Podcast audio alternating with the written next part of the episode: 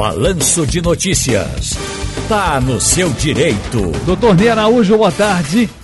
Boa tarde, Cílio Bezerra. Boa tarde para todos os ouvintes da nossa Rádio Jornal. Vamos trabalhar? Vamos sim, em nome das crianças e de Nossa Senhora Aparecida. Simbora. E Alexandre... nos feriados que ganhar em dobro, né? Como é que fica? Diga aí. pois é, Ciro. O trabalho nos feriados é, precisa ser observadas é, determinadas regras. Primeiro, é, normalmente não se deve trabalhar nos dias de feriados. Entretanto, há aquelas atividades que necessitam ser constantes. Por exemplo, um hospital. É, então, essas pessoas não podem se negar a trabalhar num dia de feriado.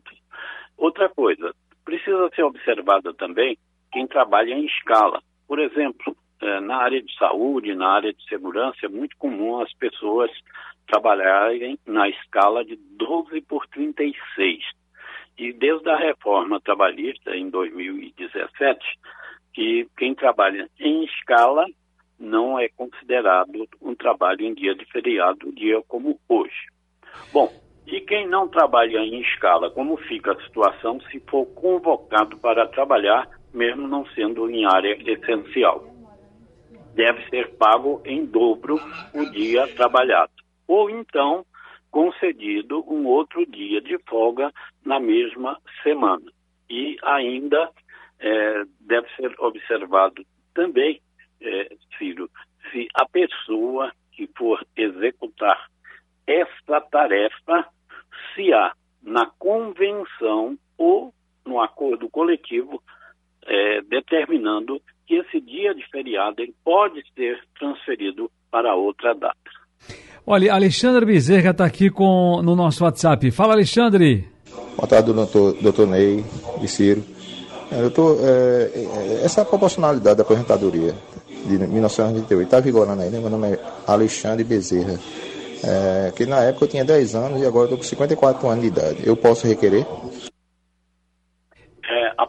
Proporcionalidade ela foi extinta com a reforma da Previdência. No entanto, você tem aí pelo menos quatro regras de transição que você poderá se encaixar, não é? Sendo um homem, mesmo sem atingir os 65 anos de idade, você poderá aproveitar uma dessas regras. A do pedágio de 50%, do pedágio de 100%, a de pontos ou a, a idade mínima. Então é preciso verificar o seu tempo contribuído à sua idade para ver se já lhe pode encaixar em uma dessas quatro regras.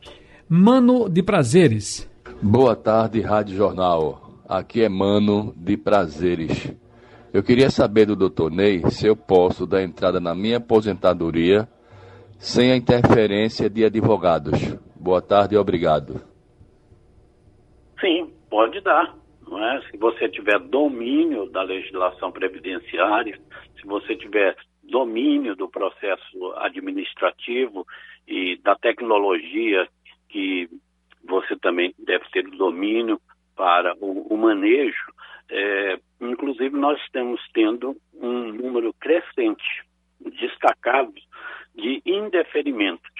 Porque é, na passagem pela inteligência artificial do INSS, não é? ou, ou seja, o sistema robotizado, qualquer, qualquer falha é ao indeferimento. E por isso mesmo está preocupante o número de indeferimentos de pedidos junto ao INSS. Rodrigo está em Nova Morada. Fala, Rodrigo. Olá, Ciro. Boa tarde.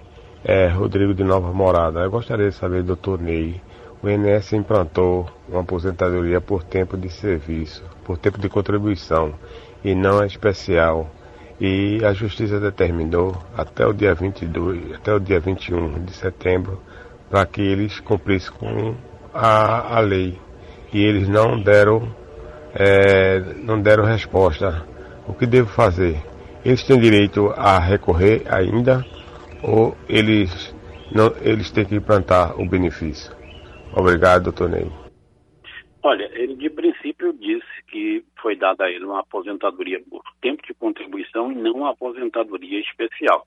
Então é preciso de analisar o processo dele, tanto o processo administrativo, que é junto ao INSS, como o processo judicial, que foi na Justiça, para verificar se há essa possibilidade de pedir essa transformação, de que a aposentadoria dele seja realmente especial e não por tempo de contribuição. Agora, quanto à implantação do benefício, infelizmente, o INSS tem atrasado todos os seus serviços. Doutor Ney, felicidades e até a próxima. Até a próxima, Ciro, se Deus quiser.